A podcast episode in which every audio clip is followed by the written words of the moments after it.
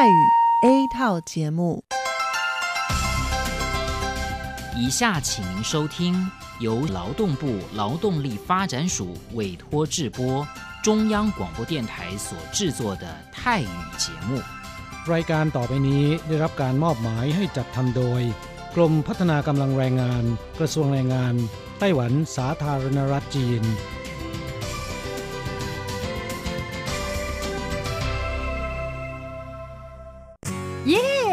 เลิกงานแล้ว พวกเราไปคาราโอเกะกันเถอะ ฉันมีธุระ เธอไปกันเถอะ เอ๊ะนานที่ปีหนจะนัดไปร้องเพลงกัน หรือว่าเธอมีนัดกับชายหนุ่มจ้าใช่ก็ดีนะสิ ฉันจะไปทำงานหาเงินต่างหาก จริงเหรอ เลิกงานแล้วยังไปหาเงินได้อีกทำไมดีจัง ไปทำที่ไหนอะจริงสิ แถวนี้มีโรงงานหนึ่งช่วงนี้ต้องการคนงานชั่วคราว ช่วงวันหยุดฉันก็ไปทำงานพิเศษที่นั่นจะได้หาเงินเพิ่มขึ้นอีกหน่อย อยากจะซื้อคอมพิวเตอร์ให้ลูกชายที่เมืองไทยลำไพไม่ได้นะ กฎหมายไต้หวันกำหนดไว้ว่า พวกเราจะต้องทำงานให้เท่าแก่ที่ยื่นขออนุญาตนำเราเข้ามาทำงานในไต้หวันเท่านั้น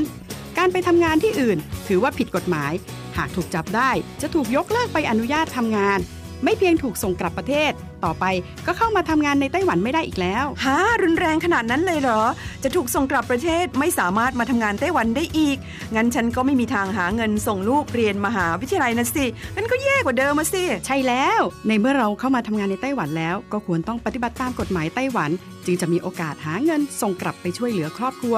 ฉันว่าเธอไปร้องเพลงกับฉันดีกว่านะอืมถูกอย่างที่เธอว่านั่นแหละ ฉันว่าฉันทำงานตามที่ระบุในสัญญาจ้างงานดีกว่า ไม่งั้นแทนที่จะหาเงินได้เยอะกว่าเดิม กลับถูกส่งตัวกลับประเทศซะนี่ใช่แล้วทำงานอยากถูกต้องตามกฎหมายดีกว่า ตอนนี้ไปร้องเพลงกับพวกเราได้หรือยังล่ะ ผู้ช่วยที่ดีของไต้หวันจูงมือกันก้าวไปข้างหน้า กรมพัฒนากำลังแรงงาน ร่วมฝ่าฟันไปพร้อมกับคุณ สนับสนุนโดยกรมพัฒนากำลังแรงงาน กระทรวงแรงงานไต้หวัน วันดี สัปดาห์ที่แล้วเธอไปไหนมาเหรอทำไมไม่เจอเลย ใช่ ฉันกลับเมืองไทยมาเพิ่งกลับมาเมื่อวานก่อนที่เอง แม่ดีจังเลย แต่ทำไมรีบกลับมาเร็วจังล่ะ ก็ต้องขอบคุณเท่าแก่ฉันละเท่าแก่ไปทำเรื่องให้ฉันเข้ามาทำงานไต้หวันอีกครั้ง โดยผ่านศูนย์บริการจ้างตรงของรัฐบาลไต้หวัน ฮะ การจ้างตรงคืออะไรเหรอทำยากไหมไม่ยากเลย เท่าแก่บอกว่าสะดวกมาก แล้วก็ไม่ต้องผ่านบริษัทจัดหางาน ไม่เพียงประหยัดค่าในหน้าที่เมืองไทยนะทำให้ฉันเก็บเงินได้เพิ่มขึ้น ช่วยให้ครอบครัวฉันมีชีวิตที่ดีขึ้นด้วย นอกจากนี้ฉันอยู่กับเท่าแก่มานาน คุ้นเคยกันดี การเดินเรื่องเข้ามาทำงานในไต้หวันโดยวิธีการจ้างตรงเนี่ยยังทำให้ฉันได้ทำงานในสถานที่ที่คุ้นเคย ไม่ต้องเสียเวลาปรับตัวให้เข้ากับที่ทำงานใหม่ เท่าแก่ก็ไม่ต้องปวดหัว ว่าจะต้องเริ่มสอนคนใหม่ เป็นผลดีกับทุกฝ่ายเลยล่ะแม่ดีจริง ๆ ผมเองสัญญาก็ใกล้ครบแล้วนะเนี่ย ต้องรีบกลับไปบอกข่าวดีให้เท่าแก่รู้แล้วล่ะ จะได้ให้เท่าแก่ไปติดต่อที่ศูนย์บริการจ้างตรง เพื่อขอทำเรื่องให้ผมกลับมาทำงานไต้หวันใหม่ โดยวิธีจ้างตรงได้เลย แล้วก็จะต้องไปบอกข่าวนี้กับเพื่อนๆทุกคนให้ได้รู้กันด้วย ใช่ เรื่องดีๆ แบบนี้ต้องบอกต่อ จะได้ไปใช้บริการกันเยอะๆ ผู้ช่วยที่ดีของไต้หวันจูงมือกันก้าวไปข้างหน้า กรมพัฒนากำลังแรงงาน ร่วมฝ่าฟันไปพร้อมกับคุณ สนับสนุนโดยกรมพัฒนากำลังแรงงาน กระทรวงแรงงานไต้หวัน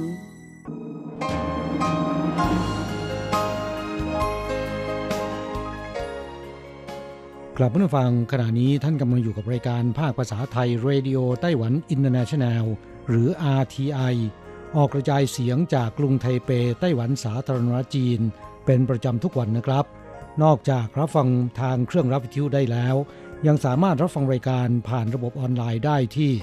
thai.rti.org.tw หรือที่ RTI Fanpage นะครับ ขอเชิญติดตามรับฟังรายการของเราได้ ตั้งแต่บัดนี้เป็นต้นไป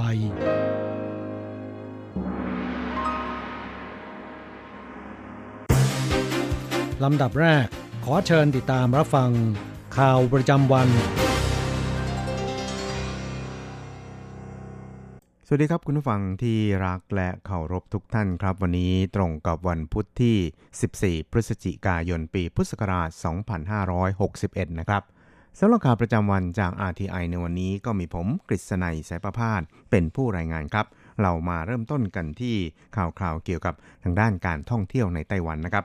โดยการท่องเที่ยวไต้หวันนะครับได้กำหนดให้ปี 2018 นั้นเป็นปีท่องเที่ยวไต้หวัน และเลือก 10 เกาะรอบนอกของไต้หวัน ที่มีความสวยงาม วิวทิวทัศน์ชวนรื่นรมจำนวนถึง 10 เกาะนะครับแนะนำให้กับผู้คนให้เดินทางไปท่องเที่ยว แล้วก็สัมผัสกับบรรยากาศของเกาะต่างๆ เหล่านี้ ได้แก่เกาะกุยซานเกาะเขียว เกาะออคิด เกาะเสี่ยวหลิวชิวหรือเกาะโอกินาวาน้อย เกาะชีเมยเกาะ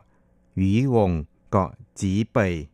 แล้วก็เกาะเลี่ยนะครับรวมไปจนถึงเกาะเปยกา แล้วก็เกาะตงจีเพื่อดึงดูดนักท่องเที่ยวต่างชาติ ให้ไปท่องเที่ยวยังเกาะเหล่านี้ แล้วก็รู้จักไต้หวันมากยิ่งขึ้น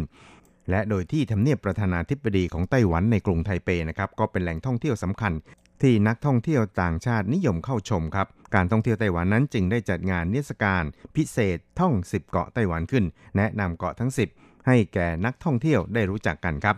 ทั้งนี้นะครับท่านรองประธานาธิบดีเฉินเจี้ยนเหรินรองผู้นำไต้หวันนั้น ก็ได้ กล่าวเปิดงานนิทรรศการดังกล่าวครับบอกว่า每一个岛都有特色，像兰屿，我去兰屿做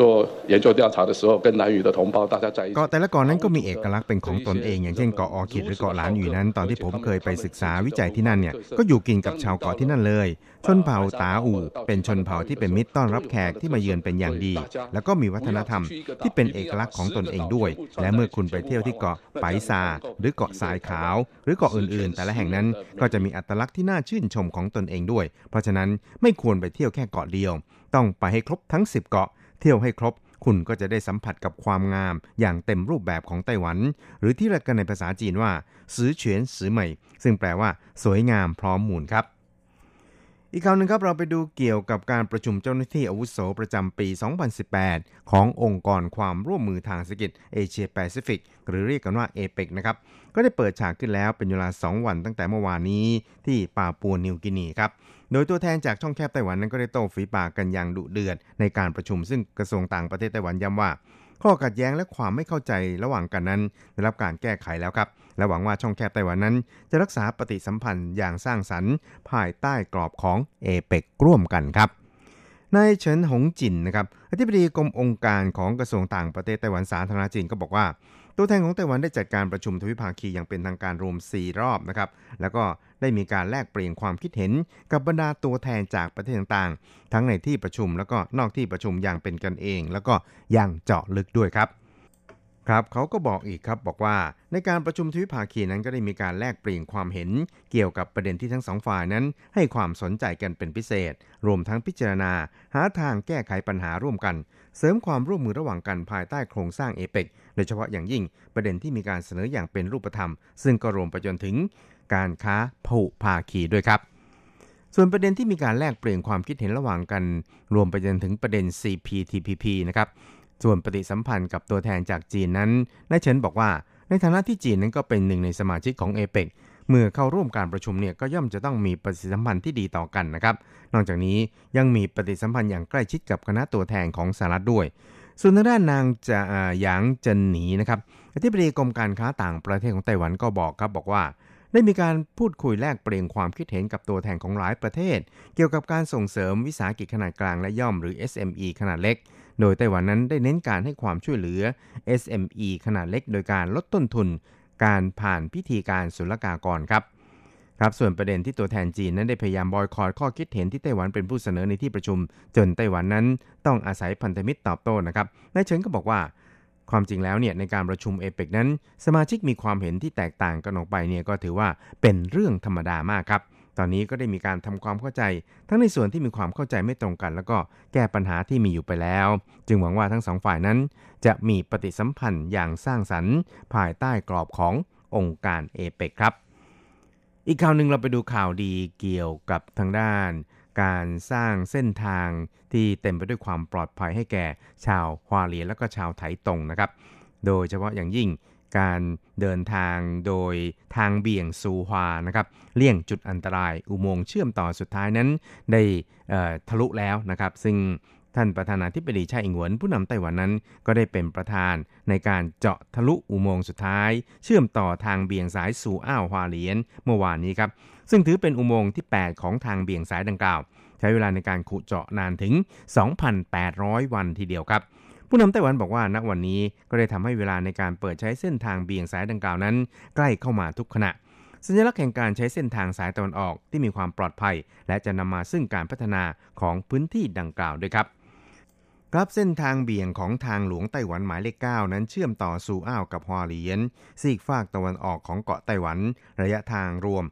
38.8 กิโลเมตร เป็นเส้นทางที่ต้องขุดอุโมงค์กว่า 2 ใน 3 ของเส้นทางทั้งหมด มีอุโมงค์ทั้งสิ้นถึง 8 แห่งครับ อุโมงค์ที่เพิ่งขุดเจาะทะลุในคราวนี้นั้นเป็นอุโมงค์ที่มีชื่อว่าเหรินซุย เป็นอุโมงค์สุดท้ายของเส้นทางเบี่ยงดังกล่าวครับท่านประธานาธิบดีชัยนั้นได้กล่าวในพิธีฉลองการเจาะทะลุอุโมงค์ดังกล่าวครับว่า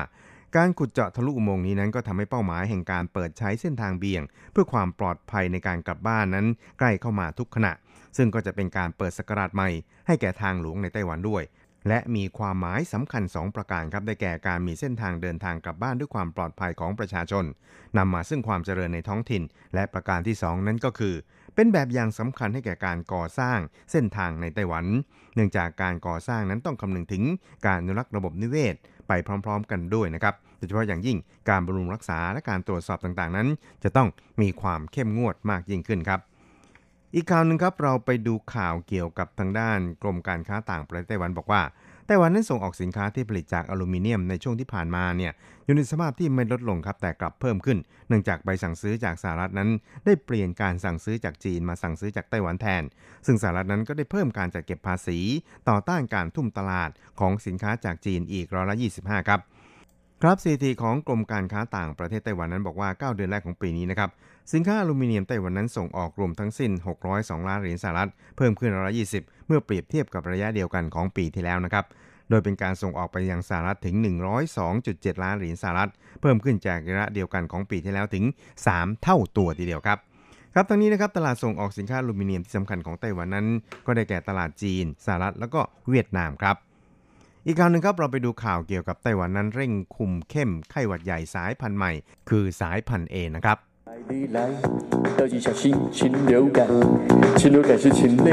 ทิตาทิตาทิตามาสิมาสิมารวมกันป้องกันไข้หวัดนก หวัดนกเป็นหวัดที่ติดในนก ต่อต่อให้กับคนก็เรียกว่าไข้หวัดใหญ่เอครับนั่นเป็นคลิปประชาสัมพันธ์รณรงค์ป้องกันหวัดนกดูน่ารักดีนะครับ โดยกระทรวงสาธารณสุขไต้หวันนั้นต้องการรณรงค์ให้ผู้คนนั้นระมัดระวังการติดเชื้อไข้หวัดใหญ่ชนิดเอ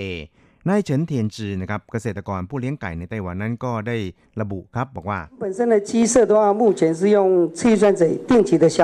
อย่างในฟาร์มของพวกเราก็ต้องฆ่าเชื้อด้วยกรดคอริกเป็นประจำ และยังต้องใช้แบคทีเรียโปรไบโอติกฉีดลงไปในพื้น เพื่อหล่อเลี้ยงจุลินทรีย์ในดินด้วย ส่วนนายจวงเหรินเสียงรองที่ปดีกรมป้องกันโรคของไต้หวันก็บอกว่าตอนนี้ในไต้หวันนั้นไม่มีการระบาดของเชื้อไข้หวัดใหญ่ชนิดเอแต่หากไปท่องเที่ยวที่เมืองจีนก็ต้องระวังอย่าให้ติดเชื้อกลับมาได้ เพราะเชื้อนี้มีโอกาสเสียชีวิตสูงมากทีเดียวครับหากประชาชนมีโอกาสไปเที่ยวหรือทำธุระที่เมืองจีนและมีโอกาสไปยังฟาร์มเลี้ยงสัตว์ปีกในเมืองจีนก็จะต้องระมัดระวัง เป็นพิเศษไม่ควรไปจับหรือว่าไปแตะต้องสัตว์ปีกเหล่านั้น และไม่รับประทานเนื้อสัตว์ปีกดิบด้วย หากเดินทางกลับมาไต้หวันแล้วมีอาการป่วย ก็ต้องรีบใช้ผ้าปิดปากไปพบแพทย์โดยด่วน และต้องบอกให้แพทย์ทราบถึงประวัติการเดินทางด้วยครับการป้องกันโรคไข้หวัดใหญ่สายพันธุ์เอในยามปกตินั้น ต้องยึดหลักการอย่างเช่น ผู้สัมผัสสัตว์ปีกเป็นประจำนั้นต้องรับการฉีดวัคซีน ต้องรับประทานเนื้อหรือไข่ที่ทำสุกแล้ว ต้องหมั่นล้างมือให้สะอาด และไม่ซื้อเนื้อสัตว์ปีกที่ไม่ทราบแหล่งที่มา ไม่เลี้ยงสัตว์ปีกกับสัตว์ชนิดอื่นไว้ด้วยกัน นอกจากนี้เนื่องจากเกิดเหตุการณ์วัคซีนป้องกันไข้หวัดใหญ่นั้น มีสิ่งแปลกปลอมตกค้างอยู่ภายในถึง 2 ครั้ง จนต้องระงับการฉีดวัคซีน แล้วก็ขาดแคลนวัคซีนด้วย เลื่อนการฉีดวัคซีนในโรงเรียนออกไป โดยนายจวงได้ชี้แจงครับว่าการเลื่อนการฉีดวัคซีนออกไปนั้น ก็เพื่อให้มีวัคซีนพอเพียงในโรงพยาบาลก่อน นอกจากนี้ หากวัคซีนรุ่นใหม่มาถึงตามกำหนดเวลา ก็จะมีวัคซีนอีกถึง 2 0 0 0 0 0 กว่าโดส ในวันที่ 20 พฤศจิกายนศกนี้ทั้งนี้นะครับกรมป้องกันโรคไต้หวันเตือนว่า นักเรียนที่ป่วยเป็นโรคร้ายแรงหรือโรคประจำตัว ที่มีคุณสมบัติรับการฉีดวัคซีนฟรี ในช่วงนี้ก็ให้ไปขอรับการฉีดวัคซีนได้ตามสถาบันพยาบาลต่างๆ สุดท้ายครับเราไปติดตามเกี่ยวกับทางด้าน 16 นักปั่นฮ่องกงหลงทางปั่นขึ้นทางด่วนในไต้หวันนะครับ ซึ่งน้ำใจของตำรวจไต้หวันให้ความช่วยเหลืออย่างปลอดภัยครับ 16 นักปั่นจากฮ่องกงนั้นข้ามน้ำข้ามทะเลมาประจนภัยปั่นรอบเกาะไต้หวัน แต่ด้วยเหตุที่ไม่คุ้นเคยกับเส้นทางในไต้หวันครับ จึงต้องอาศัย Google Map ในโทรศัพท์นำทาง และขี่ไปตามที่ Google Map ชี้ทางครับ โดยขี่ล่องใต้จากนครไทจงเนี่ยจะไปหนานโถนะครับ ขี่ไปเรื่อยๆ จนกระทั่ง ขี่ขึ้นทางด่วนหมายเลข 3 จนต้องขี่ไปตามไหลทางของทางด่วนเกือบ 4 กิโลเมตร เพื่อความปลอดภัยทีเดียวครับ จึงถูกตำรวจทางด่วนไต้หวันเนี่ยสกัดไว้ได้ที่หลักกิโลเมตรที่ 247 จึงให้ความช่วยเหลือนำทางทีมปั่นจักรยานฮ่องกงกลุ่มนี้นะครับลงทางด่วนด้วยความปลอดภัย ปิดฉากการประจนภัยบนทางด่วนในไต้หวันนายเซี่ยหยงจุนนะครับหัวหน้ากองตำรวจทางด่วนที่ 7 เขตหมิงเจียนนะครับเจ้าของท้องที่ก็บอกว่าเนื่องจากนักปั่นฮ่องกงทั้ง 16 รายนี้ ไม่ได้ปรับการตั้งค่าในโทรศัพท์มือถือของตนครับทำให้การนำทางของโทรศัพท์มือถือของพวกเขานั้นนำทางไปจนถึงขึ้นทางด่วนดังกล่าว ซึ่งความจริงแล้วเนี่ยต้องปรับรายละ 3,000 NT ครับ แต่เนื่องจากเป็นนักท่องเที่ยวต่างชาติ แล้วก็ไม่ได้จงใจที่จะขี่ขึ้นไปบนทางด่วน จึงได้เพียงแต่ตักเตือนแล้วก็ชี้แจงให้ทราบถึงกฎจราจรของไต้หวัน แล้วนำพวกเขาลงจากทางด่วน จากนั้นจึงปล่อยตัวไปนะครับสร้างความประทับใจให้กับนักปั่นจากฮ่องกงเป็นอย่างมากเลยทีเดียวครับ ต่อไปขอเชิญฟังข่าวต่างประเทศและข่าวจากเมืองไทยค่ะ สวัสดีค่ะ คุณผู้ฟังที่เคารพ ช่วงของข่าวต่างประเทศและข่าวในเมืองไทยรายงานโดยดิฉันการจยากริชยาคมค่ะ ข่าวต่างประเทศสำหรับวันนี้นั้นเริ่มจากข่าว ผู้บริหารคาเท่แปซิฟิก ขอโทษกรณีข้อมูลผู้โดยสาร9ล้าน4แสนรายถูกแฮ็ก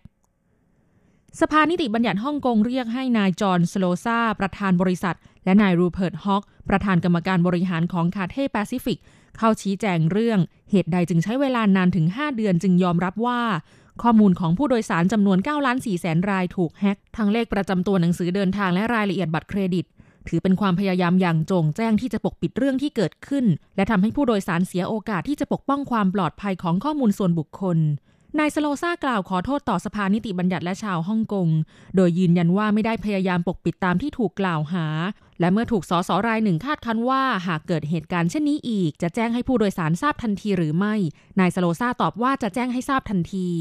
ด้านนายฮอกชี้แจงว่าต้องใช้เวลาในการตรวจสอบลักษณะการแฮ็กจำกัดปัญหาไม่ให้ลุกลาม และค้นหาว่ามีข้อมูลใดบ้างที่ได้รับผลกระทบ แต่ต้องขออภัยที่ใช้เวลานาน อย่างไรก็ตามได้รับบทเรียนแล้วว่า การพยายามทำในสิ่งที่คิดว่าถูกต้องด้วยการตรวจสอบให้ได้ข้อมูลที่ชัดเจน เพื่อชี้แจงต่อผู้โดยสารอย่างครบถ้วนเป็นเหตุให้ล่าช้า ทั้งนี้เมื่อไม่กี่วันก่อนมีรายงานข่าวระบุว่าแฮกเกอร์เจาะระบบของคาเทแปซิฟิกอย่างต่อเนื่องนานติดต่อกัน 3 เดือน บริษัทพบความผิดปกติในระบบเดือนมีนาคม และยืนยันเมื่อต้นเดือนพฤษภาคมว่า มีผู้ไม่ได้รับอนุญาตเข้าถึงข้อมูลส่วนตัวบางอย่างของผู้โดยสาร แต่เพิ่งแถลงต่อประชาชนเมื่อวันที่ 24 ตุลาคมที่ผ่านมา ข่าวต่อไป ต้นสังกัดวง BTS เกาหลี ออกแถลงการขอโทษกรณีสมาชิก สวมเสื้อระเบิดปรมาณูและหมวกนาซี Big Hit Entertainment ต้นสังกัดของ BTS วงดนตรี K-POP บอยแบนด์ชื่อดังของเกาหลีใต้ ออกแถลงการ 3 ภาษาได้แก่ ภาษาเกาหลี อังกฤษและญี่ปุ่น เพื่อแสดงความขอโทษอย่างสุดซึ้ง หลังจากที่มีสมาชิกในวงสวมเสื้อยืด เป็นภาพกลุ่มควันจากระเบิดปรมาณูระหว่างเดินทางเยือนญี่ปุ่น และถ่ายรูปลงหนังสือโดยสวมหมวกที่มีสัญลักษณ์นาซี นอกจากนี้ต้นสังกัดวง BTS ยังรับปากว่าจะเพิ่มความระมัดระวังไม่ให้เกิดเหตุการณ์ทำนองนี้ซ้ำอีก จากเหตุการณ์ดังกล่าวทางสถานีโทรทัศน์อาซาฮีของญี่ปุ่น ได้ยกเลิกการปรากฏตัวของวง BTS ในรายการโทรทัศน์ จึงมีนักการเมืองเกาหลีใต้วิพากษ์วิจารณ์การตัดสินใจของสถานีโทรทัศน์ญี่ปุ่นว่า ปล่อยให้การเมืองแทรกแซงการแลกเปลี่ยนทางวัฒนธรรม ต่อไปขอเชิญคุณผู้ฟังรับฟังข่าวในเมืองไทยค่ะ มิชลินไกด์ฉบับที่ 2 ของเมืองไทย ประกาศสุดยอดร้านอาหารอร่อย ประจำปี 2019 นายยุทธศักดิ์สุพศรผู้ว่าการการท่องเที่ยวแห่งประเทศไทยหรือทททแถลงว่า มิชลินไกด์ฉบับกรุงเทพภูเก็ต และพังงาประจำปี 2019 ได้ประกาศรายชื่อร้านอาหารอร่อยประจำปี 2019 ถือเป็นมิชลินไกด์ฉบับที่ 2 ของเมืองไทย หลังจากฉบับปฐมฤกษ์ปีที่แล้ว จัดทำเฉพาะร้านอาหารในเขตกรุงเทพมหานคร ปีนี้พิเศษยิ่งขึ้นด้วยการเสริมรายชื่อร้านอาหารในจังหวัดภาคใต้ อย่างภูเก็ตและพังงา คาดว่ามิชลินไกด์เล่มใหม่จะช่วยกระตุ้นตัวเลขการท่องเที่ยวตามนโยบายการท่องเที่ยวเชิงอาหารได้ ให้นักท่องเที่ยวเข้ามาสัมผัสประสบการณ์ความอร่อยจากร้านดัง มีเงินสะพัดถึง 326,000 ล้านบาท ซึ่งททททุ่มทุนถึง 143ล้าน5แสนบาท ในการตีพิมพ์มิชลินไกด์บุ๊กโดยมีกรอบระยะเวลา 5 ปีจนถึงปี 2021เมื่อปีที่แล้วมีร้านที่ได้รับการติดดาวมิชลินทั้งหมด 17 ร้าน ส่วนปีนี้มีร้านมิชลิน 1 ดาว หรือร้านอาหารที่อาหารได้มาตรฐานสูงอย่างต่อเนื่อง และเป็นอาหารที่ควรแวะไปชิมจำนวน 23 ร้าน ร้านมิชลิน 2 ดาว หรือร้านอาหารที่ผ่านการปรุงอย่างดีเลิศคุ้มค่า แม้จะต้องอ้อมเส้นทางไปลิ้มลอง โดยคุณภาพอาหารมีความประณีตและโดดเด่นมีจำนวน 4 ร้านนอกจากนี้ยังมีร้านอาหารที่ได้สัญลักษณ์บิบกูมอง คือรางวัลสำหรับร้านอาหารที่มีรสชาติดี รับประทานง่ายและราคาสบายกระเป๋า และสัญลักษณ์มิชลินเพลทคือรางวัลที่มอบให้แก่ร้านอาหารคุณภาพดี ที่ใช้วัตถุดิบคุณภาพสดใหม่และปรุงอย่างพิถีพิถัน รวมแล้วมีร้านอาหารทั้งหมดจำนวนถึง 217 ร้าน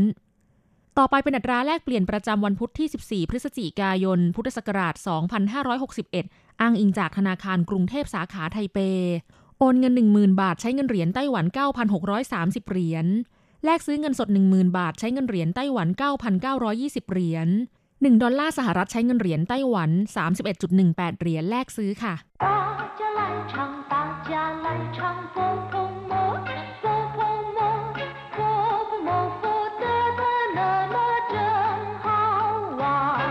สวัสดีครับเพื่อนผู้ฟัง พบกันในวันนี้เราจะมาเรียนวิทยาลัยภาษาจีนอากาศภาคเรียนที่สองบทที่ 18 ของแบบเรียนชั้นกลาง บทที่ 18 เจี้ยปี ยืมปากกา ในบทนี้นะครับ เราจะมาเรียนประโยคสนทนาในภาษาจีนกลางที่เกี่ยวกับการยืมสิ่งของกับคนอื่นว่า ควรจะพูดว่าอย่างไร อย่างเช่นว่าขอยืมปากกากับเพื่อนเป็นต้น และในบทนี้นะครับยังจะได้เรียนรู้ปากกาสีต่างๆ ซึ่งเป็นประโยชน์อย่างมากต่อผู้ที่ต้องการจะเรียนรู้ภาษาจีน第十八课借笔一对话借我一支笔好吗？不行，我只有一支蓝笔，别的颜色的笔也可以。这支红笔借你。谢谢。第十八课借笔บทที่ 18 ยืมปากกา เจี้ยปีในภาษาจีนมีความหมายว่า ขอยืมปากกา เจี้ยก็คือยืม หรือแปลว่า ให้ยืมก็ได้นะครับ ขึ้นอยู่กับรูปประโยค เช่นว่าเกินเหรินเจี้ยเฉียน ยืมเงินกับคนอื่น ถ้าเป็นให้คนอื่นยืมเงิน จะพูดว่าเจี้ยเฉียนเก๋เปียเหรินส่วนคำว่าปีก็คือปากกา เครื่องเขียนหรือว่าเครื่องมือที่ใช้วาดหรือว่าเขียน เรียกว่าปี ซึ่งก็มีอยู่หลายอย่างหลายประเภทด้วยกัน สักครู่ตอนอธิบายคำศัพท์ใหม่ๆ จะเล่าให้ฟังอย่างละเอียด ตอนนี้มาอธิบายประโยคสนทนากันก่อนเจ้หัวยี่จื้อปีเห่ายืมปากกาให้ฉันด้ามหนึ่งได้ไหม เจ้หัวยืมไม่ฉัน ยืมไม่ผม一支笔ปากกาด้ามหนึ่งปีอธิบายไปแล้ว แปลว่าปากกา一支ก็คือด้ามหนึ่ง จื้อเป็นสับบอกจำนวนแปลว่าด้าม อีจื้อก็คือด้ามหนึ่ง อี้จื้อปีปากกาด้ามหนึ่ง เจี้ยวอี้จื้อปี ยืมปากกาให้ฉันด้ามหนึ่ง เขามาแปลว่าได้หรือไม่ หรือจะพูดว่าเห่าผู้เห่าก็มีความหมายอย่างเดียวกัน แปลว่า ได้หรือไม่ ได้ไหม เจี้ยวอี้จื้อปีเห่ามายืมปากกาให้ฉันด้ามหนึ่ง ได้ไหม不行我只有一支蓝笔ไม่ได้ ผมมีปากกาสีน้ำเงินเพียงด้ามเดียว不行แปลว่าไม่ได้我只有一支蓝笔ผมมีปากกาสีน้ำเงินเพียงด้ามเดียว只有แปลว่า มีเพียง หรือมีแค่我只有ก็คือ ผมมีเพียง ผมมีแค่一支蓝笔ปากกาสีน้ำเงินด้ามเดียว หรือปากกาสีน้ำเงินด้ามหนึ่ง 我只有一支蓝笔ผมมีปากกาสีน้ำเงินเพียงด้ามเดียว别的颜色的笔也可以ปากกาสีอื่นก็ได้别的颜色ก็คือ สีอื่น สีอย่างอื่น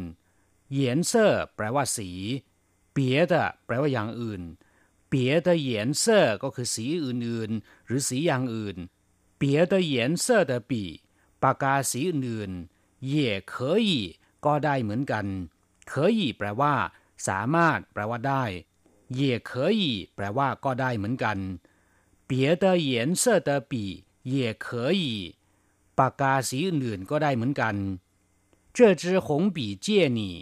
ปากกาสีแดงด้ามนี้ให้คุณยืม เจ้อจื้อก็คือด้ามนี้ หงปีปากกาสีแดง เจี้ยนี่ ให้คุณยืม มีข้อสังเกตที่น่าสนใจนิดหนึ่ง คำว่าเจี้ยแปลว่า ยืมหรือว่าให้ยืมได้ทั้งนั้นนะครับ ขึ้นอยู่กับว่า จะอยู่หน้าสรรพนามตัวไหน ถ้าหากว่านำหน้าสรรพนามวัว ผมหรือฉันก็จะแปลว่า ผมขอยืม หรือฉันขอยืม แต่ถ้าหากว่านำหน้าสรรพนามคู่สนทนาอย่างเช่นว่านี่ก็จะแปลว่า ให้คุณยืมเจ้าจือหงปีเจี้ยนี่ปากกาสีแดงด้ามนี้ให้คุณยืมเชี่ยเชี่ย แปลว่าขอบคุณ ครับผู้ฟังหลังจากที่ทราบความหมายของประโยคสนทนาในบทนี้ผ่านไปแล้วนะครับ ต่อไปขอให้เปิดไปที่หน้า 76 ของแบบเรียน เราจะไปเรียนรู้คำศัพท์ใหม่ ๆ ในบทเรียนนี้ ศัพท์คำที่หนึ่งเจี้ยแปลว่ายืม ขอยืมหรือว่าให้ยืมก็ได้ เช่น เจี้ยขวัญหรือว่าเจี้ยเฉียน แปลว่ายืมเงิน เจี้ยใต้ แปลว่ากู้ยืม เจี้ยย่งแปลว่าขอยืมใช้ ถ้าเป็นเจี้ยจือแปลว่าขอเบิกใช้ล่วงหน้า หรือว่าขอเบิกเงินเดือนล่วงหน้า เรียกว่าเจี้ยจือถ้าเป็นเจี้ยฮวาเซียนโฝแปลว่า ขอยืมดอกไม้ของท่านไหว้พระ อุปมาว่าขอยืมของท่านเป็นของขวัญให้คนอื่น เรียกว่า เจี้ยฮวาเซียนโฝเจี้ยเตาซาเหรินแปลตามตรงแปลว่า ยืมมีดฆ่าคน อุปมาว่ายืมมือคนอื่นมาฆ่าคน เรียกว่า เจี้ยเตาซาเหริน นอกจากแปลว่ายืมหรือว่าให้ยืมแล้วนะครับคำว่าเจี้ยยังมีความหมายอื่นๆด้วย อย่างเช่น เจี้ยเข่าก็คือข้ออ้างเป็นต้น ศัพท์คำต่อไปจื้อเป็นศัพท์บอกจำนวน ใช้กับสิ่งของที่เป็นลักษณะยาวหรือว่าเป็นกระบอก อย่างเช่นอี้จื้อเชียง ปืนหนึ่งกระบอกเหลี่ยงจื้อปีปากกาสองด้ามซันจื้อเชียงเยียนบุหรี่สามมวน นอกจากนี้คำว่าจือ ยังมีความหมายว่ากิ่งหรือว่ากิ่งไม้ เช่นสู้จือก็คือกิ่งต้นไม้ศัพท์คำต่อไป ปีอธิบายไปแล้วนะครับ แปลว่าปากกา ถ้าเป็นเหมาปีก็คือผู้กันจีน เชียนปี ดินสอหรือว่าดินสอดำกังปี แปลว่าปากกาหมึกซึม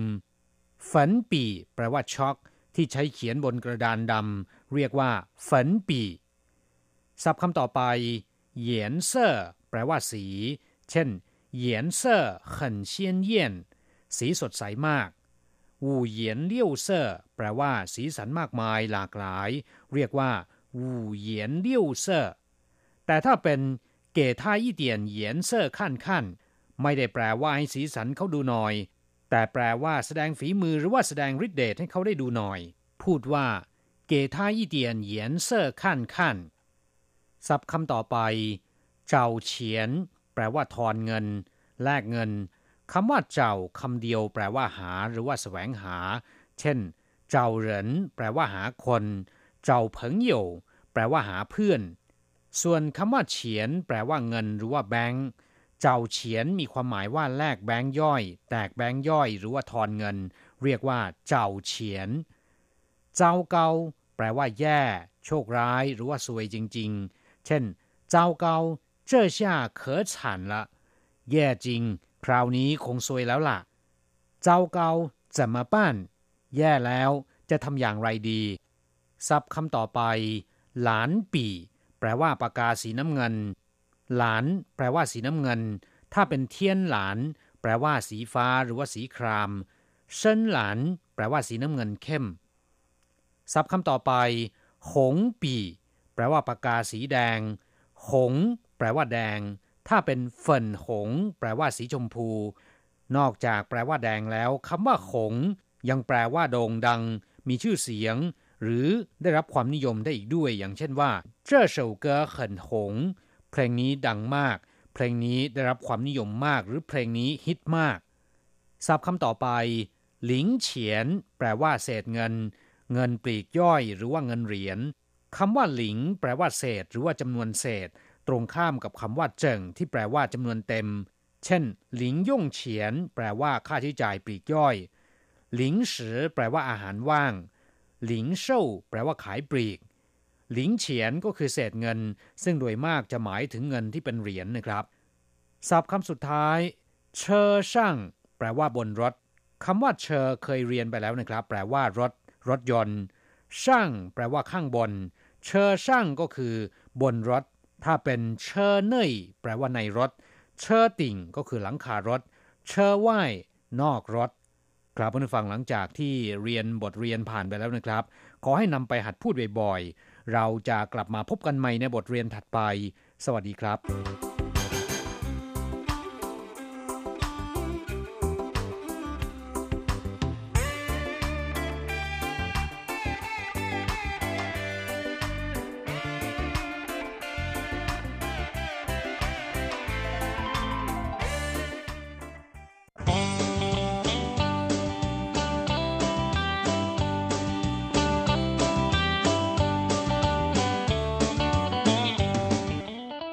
ฟังขณะนี้ท่านกำลังอยู่กับรายการภาคภาษาไทย RTI เอเชียสัมพันธ์ลำดับต่อไปขอเชิญท่านมาร่วมให้กำลังใจแด่เพื่อนแรงงานไทยที่ประสบปัญหาและความเดือดร้อน ในช่วงไขปัญหาแรงงาน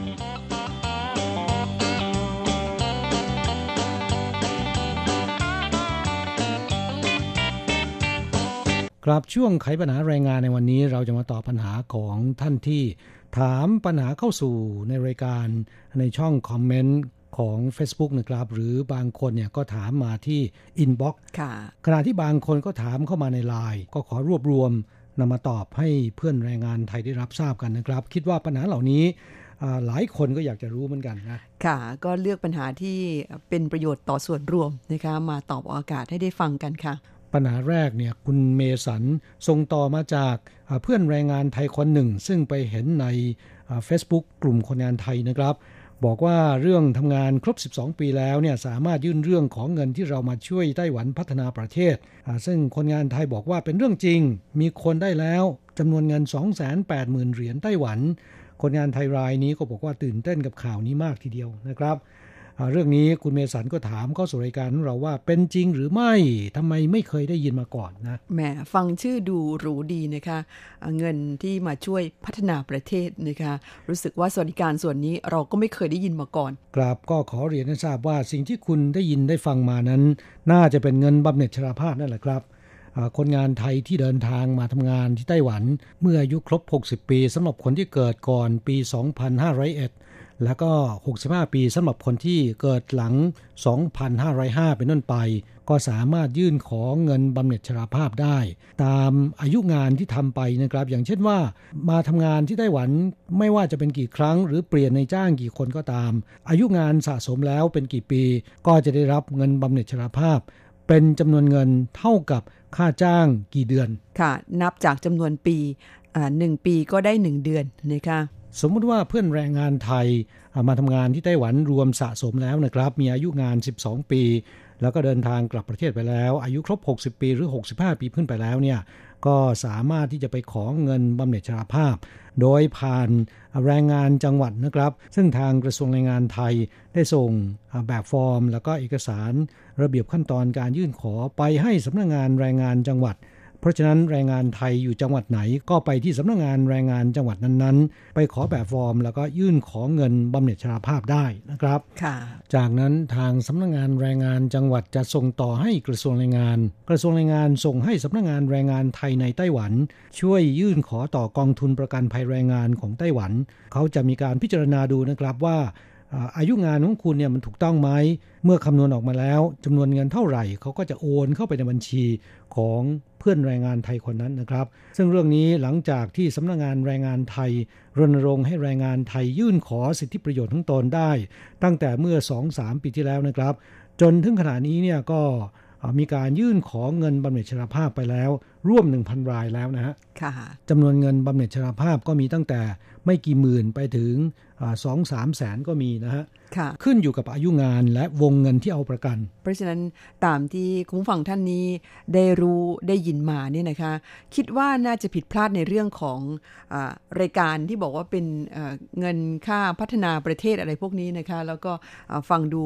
คงจะไปตัดต่อความกันหรือยังไงไม่ทราบนะคะ จริงๆแล้วก็น่าจะเป็นเงินส่วนนี้ เพราะว่าส่วนอื่นเนี่ยไม่เคยได้ยินมาก่อนนะคะเงินบำเหน็จชราภาพจะบอกว่าเป็นเงินช่วยพัฒนาไต้หวันก็ไม่ผิดนักนะ เพราะว่าในช่วงระหว่างที่เรามาทำงานอนอกจากช่วยพัฒนาแล้วนะครับ เรามีการจ่ายเบี้ยประกันภัยแรงงาน ซึ่งก็อยู่ที่ประมาณ 9.5%ของวงเงินที่เอาประกันขั้นต่ำเนี่ยก็ไม่ต่ำกว่าอัตราค่าจ้างขั้นต่ำนะครับ ในจำนวน 9.5%นี้ในจ้างรับผิดชอบไป 70%คนงานรับผิดชอบไป 20%ที่เหลือ 10%รัฐบาลจ่ายสมทบให้นะครับค่ะเงินเบี้ยประกันภัยแรงงานนี้ มีส่วนหนึ่งเป็นเงินบำเหน็จชราภาพที่จะจ่ายคืนมาให้กับผู้เอาประกัน แต่ว่ามีเงื่อนไขว่าจะต้องมีอายุครบ 65 ปีขึ้นไป ถึงจะยื่นขอได้นะครับค่ะบางคนบอกว่า จะยื่นขอก่อนได้ไหมไม่ได้นะครับ ต้องอายุครบแล้วถึงจะยื่นขอได้นะฮะค่ะ แล้วก็บางคนดิฉันจำได้ว่ายังถามมาด้วยว่า ผมกรอกแบบคำร้องไว้ก่อนได้หรือเปล่านะคครัรับบแล้วจะฝากไว้ที่ใครล่ะ ไม่ได้เหมือนกัน เพราะว่าไม่มีคนรับผิดชอบในเรื่องนี้นะคะ รอให้อายุครบ 65 ปีแล้วค่อยมายื่นขอนะคะ ครับคุณสมบัตินี้ไม่ได้ใช้กับคนต่างชาติเท่านั้นนะครับ คนงานท้องถิ่นก็อย่างเดียวกันนะฮะค่ะการกำหนดระยะเวลาที่แน่นอนก็เป็นเรื่องที่ดีเหมือนกัน อาจจะทำให้หลาย ๆ คนเนี่ยดูแลสุขภาพของตนให้ดีขึ้นนะครับ เพราะว่าถ้าเสียชีวิตก่อนถึงวันยื่นเงินสิทธิประโยชน์นี้ ก็ไม่มีสิทธิ์ที่จะยื่นขอนะครับค่ะ หลายคนถามว่าตายแล้วเนี่ยขอได้ไหมไม่ได้นะ เพราะฉะนั้นต้องประคองตัวเองให้อยู่จนครบอายุ 65 ปี จะได้มาขอเบิกเงินก้อนนี้กันนะคะ นี่ก็เป็นสิทธิประโยชน์ของคนงานต่างชาติที่เคยมาทำงานที่ไต้หวัน ซึ่งไม่เพียงแต่ ได้รับเงินค่าจ้างและสวัสดิการ ในขณะที่มาทำงานเท่านั้นนะครับ หลังจากที่ทำงานครบสัญญาเดินทางกลับประเทศไปแล้ว เมื่ออายุถึง 65 ปีขึ้นไป ยังมีเงินบำเหน็จชราภาพ อีกก้อนหนึ่งมาดูแลเรานะค่ะ และย้ำว่าสวัสดิการส่วนนี้มีเฉพาะในไต้หวันเท่านั้นนะคะอีกปัญหาหนึ่งของเพื่อนแรงงานไทยที่ชื่อว่าสุขสถิตสิทธิสินนะครับ ถามบอกว่าเงินเกษียณจากไต้หวันครับ ผมทำงาน 3 โรงงาน 12 ปี มีสิทธิ์รับเงินเกษียณไหมครับแต่ต้องยื่นเอกสารอย่างไร และต้องยื่นและต้องยื่นเอกสารอะไรบ้าง และจะยื่นตอนไหนครับ ก็หวังว่าฟังจากเมื่อสักครู่นี้คุณคงจะเข้าใจแล้วนะครับค่ะไม่ว่าคุณจะทำงานกี่โรงงานกับนายจ้างกี่ราย เข้ามาช่วงไหนก็ตาม สามารถที่จะ นำอายุงานมาต่อเนื่องสะสมกันได้นะครับ แต่ว่ามีข้อแม้นะคะว่าเวลาที่คุณเดินทางเข้าสู่ไต้หวันนั้นต้องใช้ชื่อเดียวกันนะคะถ้ามีการเปลี่ยนชื่อก็ต้องมีหลักฐานแสดงการเปลี่ยนชื่อด้วยนะครับ มันต้องสามารถสารต่อกันได้นะฮะถ้าไปสวมบัตรประจำตัวประชาชนคนอื่นเข้ามาทำงานเนี่ย อันนั้นไม่สามารถที่จะนับเป็นอายุการทำงานของคนคนเดียวกันได้นะ อันนี้คิดว่าคงเข้าใจนะคะครับ ฐานข้อมูลของกระทรวงแรงงานเนี่ย เขาสามารถจะคำนวณ แล้วก็ไปค้นหาข้อมูลการทำงานของคนงานแต่ละคนได้ หากเป็นคนงานที่มีการเปลี่ยนชื่อเนี่ยต้องนำหลักฐานการเปลี่ยนชื่อไปแปลเป็นภาษาอังกฤษ แล้วก็ผ่านการรับรองอถึงจะได้นะครับและชื่อที่แปลออกมาต้องเหมือนกับชื่อในปัจจุบันที่ยื่นขอนะถ้าเป็นคนละชื่อหรือมีตัวอักษรภาษาอังกฤษผิดไปหนึ่งตัว คอมพิวเตอร์ก็ไม่สามารถที่จะค้นหาได้ แทนที่คุณจะได้รับ 12 ปี อาจจะกลายเป็น 6 ปีหรือ 5 ปีก็ได้ มีส่วนหนึ่งหายไปนะฮะ ค่ะค่ะนี่ก็เป็นข้อเสียของคนที่นิยมไปเปลี่ยนชื่อกันนะคะไม่ว่าจะเพราะเหตุใดก็ตาม และสำหรับท่านที่รับฟังรายการอยู่และตอนนี้ยังทำงานอยู่ในไต้หวันเนี่ยดิฉันว่าก็คงไม่มีใครเปลี่ยนชื่อกันแล้วนะคะในยุคนี้ เนื่องจากไม่ว่าคุณจะเปลี่ยนชื่อยังไงก็ตามเนี่ยเขาก็สามารถตรวจพบว่าคือคนคนเดียวกัน เพราะมีการสแกนลายนิ้วมือเก็บเอาไว้นะคะครับไม่เหมือนกับสมัยก่อนที่ใช้พิมพ์ลายนิ้วมือลงบนกระดาษนะครับอันนั้นตรวจยากนะฮะค่ะ และสำหรับปัญหาเรื่องของเงินบำเหน็จชราภาพนั้นมีผู้ฟังสนใจกันมามากนะคะ แต่หลายคนก็ยังมีคำถามหรือว่าข้องใจสงสัยยังไงก็ส่งคำถามเข้าสู่รายการของเราได้นะคะครับไม่ว่าท่านจะเข้าใจแล้วหรือยังไม่เข้าใจ เรื่องที่ต้องทำตั้งแต่บัดนี้เป็นต้นไปก็คือ 1. ต้องเก็บ เอกสารสำคัญทุกอย่างเอาไว้นะครับ โดยเฉพาะอย่างยิ่งบัตร ARC หรือใบถิ่นที่อยู่นะครับ หรือที่คนงานไทยมักจะนิยมเรียกตามภาษาอาหรับว่าใบกามานั่นเองนะฮะค่ะ ต้องเก็บให้ดีนะคะ ไม่ว่าจะเป็นฉบับเก่าฉบับใหม่ ต้องเก็บไว้ให้ดีทางที่ดีแล้วในถ่ายเอกสารไว้หลายใบนะครับ แต่นอกจากนั้นหนังสือเดินทางของเราก็ต้องเก็บ แล้วก็มีการถ่ายเอกสารไว้เช่นกัน เพราะว่าหลักฐาน2ออย่างนี้นะครับ จะต้องใช้แนบขณะที่ยื่นขอเงินบำเหน็จชราภาพ ตอนเราอายุ 65 ปีขึ้นไปแล้วนะครับค่ะอีกปัญหาหนึ่งมีเพื่อนแรงงานไทยถามมาในเฟซบุ๊กนะครับ คุณสุมาลีโยธาคง ถ้าอ่านผิดขออภัยด้วยนะครับ เพราะว่าเขียนมาเป็นภาษาอังกฤษ ซึ่งก็ถามในปัญหาว่า ในกรณี ไปไต้หวันครบ 12 ปีแล้ว เข้าไปครั้งแรกเมื่อปี 2545 ตั้งแต่ยังไม่สแกนลายนิ้วมือ สามารถเข้าไปทำงานที่ไต้หวันได้อีกไหม แต่เปลี่ยนโรงงานใหม่นะคะ เพราะว่ามีคนงานไปได้เยอะเหมือนกัน เขาแนะนำมาค่ะ เพราะว่าอยากจะเข้าไปทำงานอีก และอยากแสดงความเห็นเรื่องจ้างฝีมือแรงงานอะค่ะ เงินเดือนตั้งไว้สูงเกินไป อย่างน้อยๆ ก็น่าจะเห็นใจคนอยากไปทำงานที่ไต้หวันบ้าง เพราะยังไงแล้วเนี่ยอยู่ที่โน่น รายได้ดีกว่าเมืองไทยค่ะ แค่25,000ก็น่าจะพอแล้ว และหากมีการแยกแต่ละอาชีพก็จะดีนะคะ เพื่อคนที่อยากจะเข้าไปสร้างครอบครัวแบบงานโรงงานนะคะ ก็เป็นความเห็นของอดีตแรงงานไทยที่เคยเดินทางมาทำงานที่ไต้หวัน แล้วก็ปัจจุบันอยู่ที่ประเทศไทยและอยากจะเดินทางกลับเข้ามาทำงานที่ไต้หวันต่อไปนะค่ะ ซึ่งคิดว่าน่าจะเป็นความเห็นของเพื่อนแรงงานไทยส่วนใหญ่นะครับเรื่องของการขยายระยะเวลาการทำงานในไต้หวันสำหรับแรงงานต่างชาตินั้น ถามกันเข้ามาไม่ขาดระยะเลยนะครับครับทั้งคนที่เดินทางกลับไปแล้ว หรือคนที่ยังทำงานอยู่ แต่ใกล้จะครบสัญญาแล้วนะครับ และไม่เฉพาะคนงานไทยเท่านั้นที่ร้อนรนในเรื่องนี้นะครับ ในจ้างจำนวนมากก็กังวลในเรื่องนี้เหมือนกัน เพราะว่าคนงานที่ทำงานกับในจ้างมาเป็นเวลานาน บางคนทำงานกับในจ้างรายเดียว เป็นเวลานานถึง 12 ปีนะครับ ทั้งฝีมือทั้งภาษาคุ้นกับสภาพแวดล้อมในการทำงาน รวมถึงความผูกพันที่มีกับในจ้างและเพื่อนร่วมงาน ซึ่งก็เป็นสิ่งที่ในจ้าง มีความเสียดายเป็นอย่างยิ่ง ถ้าหากว่าคนงานไม่สามารถทำงานต่อไปได้นะครับต้องเดินทางกลับประเทศแล้วก็นำเข้าคนงานใหม่ มาฝึกฝนกันต่อ นอกจากเรื่องต้นทุนแล้วเนี่ยก็ยังมีความเสี่ยงว่าคนงานใหม่ จะสามารถทำงานต่อไปได้หรือไม่นะครับ ค่ะ อีกทั้งเป็นความเคยชินด้วยนะคะว่าเคยใช้คนงานเก่ามาแล้วเนี่ยก็มีความเชี่ยวชาญในงานที่ทำดีอยู่แล้วนะคะเท่าที่ทราบมีนายจ้างจำนวนมากร้องเรียนไปที่กระทรวงแรงงาน แล้วก็สอบถามไปที่สำนักงงานแรงงานไทยนะครับว่าจะทำอย่างไรคนงานไทยของตนทำงานใกล้จะครบ 12 ปีแล้ว หรือบางคนครบแล้วนะครับ อยากจะจ้างต่อ เรื่องนี้ก็ขอเรียนให้ทราบว่าในขณะนี้ทางกระทรวงแรงงานก็ยังไม่มีนโยบายที่จะขยายระยะเวลาทำงานของคนงานต่างชาติให้มากกว่า 12 ปีนะครับ อย่างไรก็ตามเพื่อแก้ปัญหานี้ รัฐบาลก็ได้มีการร่างกฎหมายคนเข้าเมืองฉบับใหม่ ซึ่งได้มีการประกาศให้สาธารณชนได้รับทราบไปแล้วนะครับ ขณะนี้ส่งเข้าไปที่สภานิติบัญญัติเพื่อรอการพิจารณานะฮะซึ่งร่างกฎหมายฉบับนี้เนี่ยมีส่วนหนึ่งที่เกี่ยวข้องกับคนงานต่างชาติระดับพนักงานทั่วไป หรือที่เรียกกันว่าระดับบลูคอล่านะครับ ให้สามารถที่จะยกระดับเป็นแรงงานกึ่งฝีมือได้ เพราะทางรัฐบาลเห็นว่า คนงานต่างชาติที่ทำงานอยู่ในไต้หวันมีจำนวนมากถึง 7 0 0 0 0 0 คน คนงานเหล่านี้มีจำนวนมากทีเดียวที่มีฝีมือมีทักษะสื่อสารกับนายจ้างรู้เรื่อง แล้วก็คุ้นเคยกับสภาพแวดล้อมในการทำงานในไต้หวัน รวมทั้งเป็นผู้ที่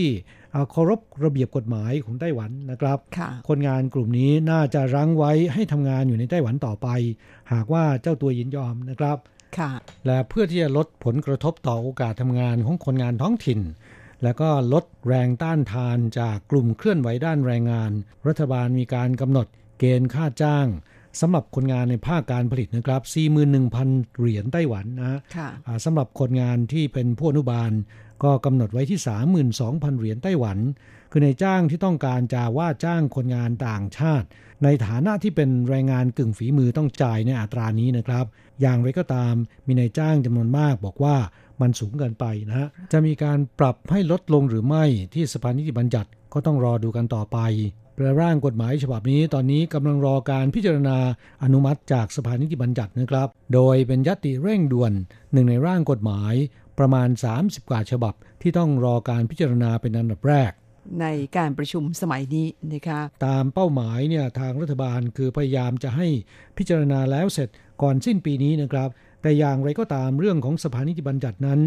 มันก็เป็นเรื่องที่ไม่แน่นอนนะมีตัวแปรเยอะนะคะ เอาแน่เอานอนไม่ได้ อาจจะไม่ได้เป็นไปตามที่ตั้งเป้าเอาไว้นะคะครับเนื่องจากกฎหมายที่รอการพิจารณานั้นมีมากมายนะครับ ประจวบกับช่วงนี้ไต้หวันกำลังอยู่ระหว่างช่วงเลือกตั้งนะค่ะการพิจารณากฎหมายก็อาจจะล่าช้าไป อย่างไรก็ตามนะครับ หากมีข่าวคืบหน้าในด้านนี้ เราก็จะรีบนำมารายงานให้เพื่อนผู้ฟังได้รับทราบนะครับ ท่านที่สนใจในเรื่องนี้ โปรดติดตามจาก RTI ของเรานะครับ ไม่ว่าจะทางเว็บไซต์ ทาง Facebook จะนำมาเสนอทันทีที่มีข่าวคืบหน้านะครับ ค่ะ อีกปัญหาหนึ่งที่มีเพื่อนแรงงานไทยถามเข้ามาใน inbox ของ Facebook RTI ของเรานะครับ บอกว่าน้องผมผ่าตัด ล่ามบอกว่าเสียค่าโรงพยาบาลหมื่นสี่จ้างคนมาเฝ้าหมื่นเก้ามาได้เจ็ดเดือนหนี้เซเว่นยังไม่หมด ปอดเป็นรูครับ 1955 ก็ช่วยอะไรไม่ได้ มันติดต่อไปแล้ว ไม่มาเคลียร์เลย มีแต่บอกให้ถอนคำฟ้องร้อง เขาบอกให้น้องถอนคำฟ้องร้อง เขาจะมีปัญหาไหมครับ กับล่ามแล้วก็เจ้านาย ค่ะ ฟังปัญหาก็น่าเห็นใจนะคะมาทำงานได้ไม่ถึงปีหนี้สินที่กู้มาจากทางบ้านแล้วก็ต้องมาจ่ายผ่านเซเว่นดิฉันฟังตอนแรกนึกว่าไปติดเซเว่นอะไร เป็นหนี้สินที่กู้มาเป็นค่าหัวคิว แล้วก็ผ่อนชำระผ่านทางเซเว่นนะคะครับเลยเรียกว่าหนี้เซเว่นทำเอางง พอเข้าใจค่ะว่ายังจ่ายหนี้สินไม่หมดนะคะเพราะว่ามาไม่ถึงปีแล้วเกิดมาเจ็บป่วยขึ้น กรณีแบบนี้ก็น่าจะทุกร้อนพอสมควร แต่ดูจากที่คุณบอกว่าต้องผ่าตัดแล้วก็ปอดเป็นรูนี่หมายความว่าเป็นโรคปอดนะคะถึงขั้นที่ต้องผ่าตัดก็ถือว่าอาการหนักพอสมควร ค่ารักษาพยาบาลที่คุณบอกว่าหมื่นสี่นั้น จะว่าไปแล้วถ้าเทียบกับค่ารักษาพยาบาลทั้งหมดถือว่าไม่ถึงกับแพงนักนะคะอย่างไรก็ตามเราไม่ทราบรายละเอียดนะครับ คือในระบบประกันสุขภาพของไต้หวันนั้น ส่วนใหญ่ประกันสุขภาพจะเป็นผู้จ่าย มีส่วนหนึ่งที่ ผู้ป่วยหรือผู้เอาประกันเป็นผู้ที่รับผิดชอบเองนะครับ แต่ในกรณีที่เป็นผู้ป่วยอาการหนักเนี่ยสามารถยื่นขอบัตรผู้ป่วยอาการหนักได้ ถ้าได้รับอนุมัติเป็นผู้ป่วยอาการหนักเนี่ยค่ารักษาพยาบาลในส่วนที่ผู้ป่วยต้องรับผิดชอบเอง ก็จะลดลงมาเหลือนิดเดียวเท่านั้นเองนะฮะแต่ส่วนที่เกี่ยวการจ้างคนมาดูแลนั้นอันนี้ระบบประกันสุขภาพไม่มีจ่ายให้นะคะะต้องจ่ายกันเอง เพราะฉะนั้นทางที่ดีแล้วควรจะ ดูแลกันเองนะคะ และน่าจะเป็นเพราะว่าทางโรงพยาบาลเนี่ยจำเป็นต้องให้มีคนคอยดูแลนะคะ คือเป็นญาติพี่น้องเขาเลยต้องใช้วิธีการจ้างคนอื่นมาช่วยดูแลให้ เรื่องนี้ไม่ทราบเหมือนกันว่า สาเหตุของการเกิดโรคเนี่ยมันเกิดจากอะไรนะครับ เกิดจากการทำงาน หรือว่าป่วยจากโรคประจำตัว เรื่องนี้แนะนำว่าควรจะโทรศัพท์ไปปรึกษาหารือกับสำนักงงานแรงงานไทยนะครับ ท่านจะได้สอบถามและให้คำแนะนำได้ ขณะเดียวกันจะได้ให้ความช่วยเหลือตามความเหมาะสมนะครับ อย่างเช่นว่าช่วยพูดกับนายจ้างและบริษัทจ้างงาน ให้ความช่วยเหลือคนงานมากขึ้นนะฮะค่ะสำหรับเบอร์โทรศัพท์ของสำนักงานแรงงานไทยไทเปก็คือ 02 2701 1413 นะคะย้ำอีกครั้งหนึ่ง 02 2701 1413 หากเป็นที่เกาฉงก็คือ 07 392 7620 07392 7620 นะคะ ครับช่วงนี้เรามาแวะพักฟังเพลง จากการขับร้องของจอมขวัญกัลยานะครับ สัญญากับใจมอบแด่เพื่อนแรงงานไทยทุกๆทท่าน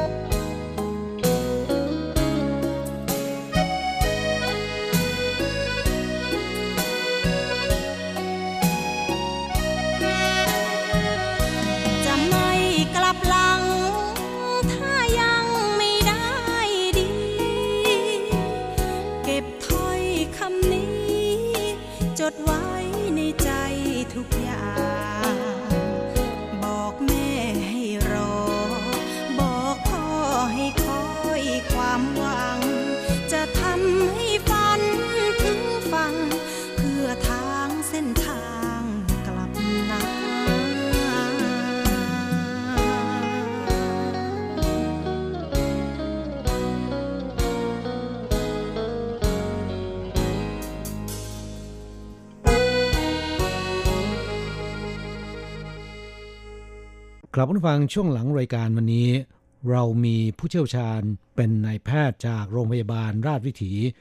จะมาแนะนำวิธีการดำรงชีวิตที่ถูกต้องสำหรับแรงงานไทยในไต้หวันว่าควรจะทำอย่างไรบ้างนะครับ และทำไมถึงต้องหลีกเลี่ยงอบายมุกต่างๆค่ะเรามาฟังความรู้จากในแพทย์สุกรมชีเจริญ โรงพยาบาลราชวิถีกันเลยค่ะจากการที่มาเห็นพี่น้องแรงงานเพื่อนร่วมชาติไทยเราที่มาทำงานที่ไต้หวันเพื่อหารายได้เข้าประเทศนี่ก็ต้องรู้สึกขอขอบคุณในแรงงานไทยที่ได้เสียสละชีวิตส่วนตัวมาอยู่ที่ไต้หวันอย่างไรก็ตามเนี่ยเท่าที่พูดคุยกับแรงงานที่มีปัญหาด้านสุขภาพนะก็อดเป็นห่วงไม่ได้นะครับว่าแรงงานไทยที่มาอยู่ที่เนี่ยนอกจากทำงานหนักเพื่อหาเลี้ยงชีพเพื่อเก็บเงินแล้วเนี่ยยังเสียโอกาสบางส่วนไปเสียโอกาสที่ดีๆ ในชีวิตนะนะครับจริงแล้วไต้หวันนี่เป็นที่ที่อากาศค่อนข้างดี น่าจะเป็นที่ที่มีสุขภาวะได้ดีควบคู่กับการทำงานที่ดีนะครับ อยากจะเตือนแรงงานไทยไว้ว่าหลายอย่างในการดำเนินชีวิตที่เราคุ้นเคยอยู่เนี่ยไม่ว่าการขาดการออกกำลังกายนะครับ การทานอาหารที่ ขอเรียนให้ทราบตรงๆว่าไม่ถูกสุลักษณะเช่น เครื่องดื่มมึนเมาเครื่องดื่มแอลกอฮอล์นะครับแล้วก็ขาดการฝึกฝนออกกำลังกายก็อยาเตือนท่านว่าท่านกำลังสูญเสียเวลาช่วงที่เราเป็นหนุ่มไปในชีวิตเนี่ยหนุ่มสาวนะครับเสียเวลาไปเมื่อวันหนึ่งมาถึงเมื่อเราอายุมากขึ้นเนี่ยการการที่มีสุขภาวะที่เสียหายเสื่อมโทรมไปเป็นสิ่งที่เราเรียกคืนมาไม่ได้นะครับ ผมแนะนำว่าอาหารการกินเนี่ยครบ 5 หมู่นะครับ ที่เราเรียนรู้กันมาตั้งแต่เด็กหลีกเลี่ยงเครื่องดื่มแอลกอฮอล์นะครับหลีกเลี่ยงนะพยายามนะครับ ผมคุยกับแรงงานหลายท่านเขาก็รู้อยู่รู้อยู่แก่ใจว่าเป็นเป็นของที่ไม่ดี แต่เขาบอกว่าเขาต้องกินไปเพื่อเขาไม่มีการพักผ่อน ย่อนใจในรูปแบบอื่น ซึ่งผมผมออกจะไม่เห็นด้วยนะครับ การเล่นกีฬาการ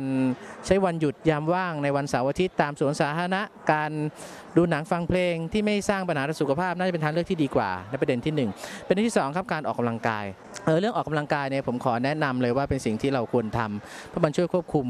สภาพจิตใจนะครับ ความแข็งแรงของกล้ามเนื้อนะครับลดระดับน้ำตาลในเลือด แล้วก็เรื่องของออโลหิตไหลเวียนดีขึ้น โดยที่โดยที่ท่านไม่ได้เสียเงินนะผมว่านะนะครับการออกกำลังกายเป็นการพักผ่อนที่ไม่เสียตังค์แต่ได้สุขภาพผมคิดว่าครบทั้งสองประการนะทั้งสุขภาพและเรื่องของเศรษฐฐานะนะอันสุดท้ายเรื่องของการดูแลตัวเองสภาพแวดล้อมเช่นที่พักระวังเรื่องความแออัด การอยู่อาศัยกัน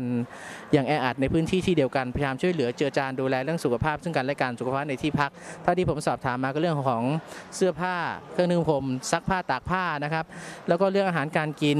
อยากจะให้เลือกกินนิดนึง ระวังเรื่องเค็มนะครับ ระวังเรื่องเค็ม ที่นี่ได้ข่าวว่าคนไทยยังคงเอา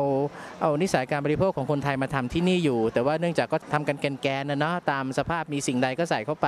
ทำให้เราละเลยเรื่องของว่าองค์ประกอบที่เหมาะสมของอาหารนะครับดูแลเรื่องอาหารการกินอาหารรสจัดเค็มจัดเนี่ยพยายามหลีกเลี่ยง เพราะพวกท่านทั้งหลายอยู่ที่ต่างบ้านต่างเมืองเนี่ยนะครับ การที่มีหน่วยงานด้านสุขภาพตามดูแลใกล้ชิดเหมือนเราอยู่เมืองไทยมันคงเป็นไปไม่ได้ กังวลแทนว่าเมื่อโรคมาถึงมันก็สายเสียแล้วนะครับ พยายามดูแลเรื่องสุขภาพหน่อย ก็ให้รู้ว่าคนทั้งบ้านก็ยังคงเป็นห่วงเป็นใยท่านอยู่นะครับอ่ออีกประการในเรื่องของการใช้ยานะครับ จริง ๆ แล้วคนไทยสามารถเข้าถึงการบริการสุขภาพของไต้หวันได้โดยไม่สิ้นเปลืองนัก ผมสอบถามแล้วการตรวจร่างกายการแลบแต่ละครั้งนี่ก็ร้อยห้าสิบสองร้อยซึ่งผมเชื่อว่ายอมรับได้ในสถานะที่ท่านได้รับค่าแรงตามแบบไต้หวัน ผมเชื่อว่ายอมรับได้นะครับการเอายามารับประทานโดยที่เป็นยาเก่าๆที่พี่น้องทางบ้านส่งมาเนี่ยมีข้อเสียหายอย่างน้อยๆ 2 ประการประการที่ 1 ผิดกฎหมายไต้หวัน ถ้าถูกจับได้จะมีข้อหาหนักนะครับ ประเด็นที่ 2 ยาที่ท่านกินเข้าไปเนี่ยเหมาะสมกับโรคปัจจุบันของท่านหรือไม่ ไม่เคยมีใครรู้ท่านเองก็ไม่รู้นะครับเป็นท่านคิดว่าเคยทานอยู่ท่านก็เอามาทานต่อ สิ่งนี้จะเกิดอันตรายมากกว่า อันตรายทั้งนั้นจากยาที่หมดสภาวะบ้าง หมดสภาพบ้าง อันตรายจากยาที่กินไปเกินความจำเป็นบ้าง และอันตรายจากยาที่กินไปไม่ถูกกับโรคของท่านบ้างนะครับ ทั้ง 3 ประเด็นนี้ผมว่าไม่เอาดีกว่านะครับ ลองไปหาแพทย์ตรวจประจำปีปีละ2คนซึ่งทราบอยู่ว่าแรงงานเขาบังคับตรวจร่างกายอยู่นะครับ แล้วก็ดูซิว่าถ้าเราเจ็บป่วยด้วยโรคอะไรเรารักษาถูกต้องตามรูปแบบดีกว่าการเอายาที่เป็นอันตรายมารับประทานเองนะครับ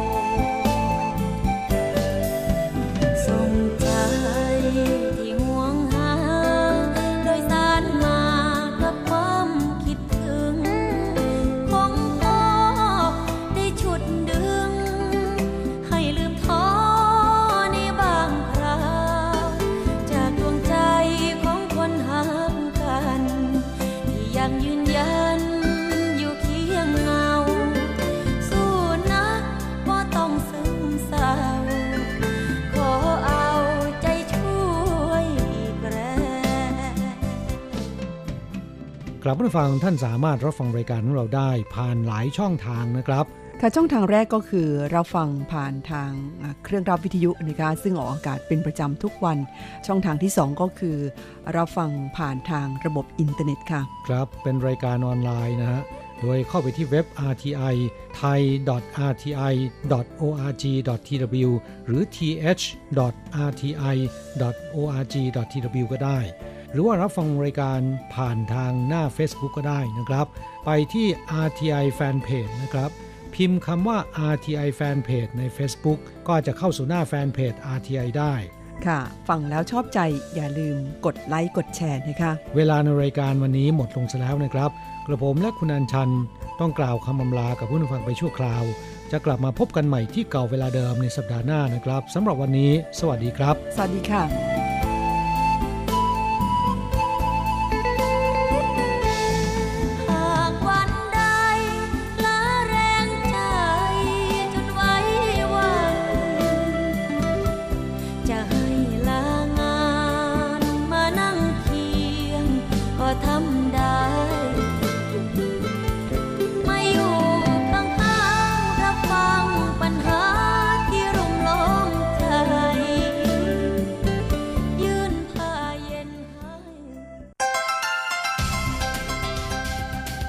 上节目是由劳动部劳动力发展署委托制播，中央广播电台制作的泰语节目。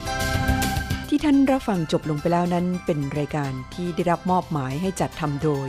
กรมพัฒนากำลังแรงงาน กระทรวงแรงงาน ไต้หวันสาธารณรัฐจีน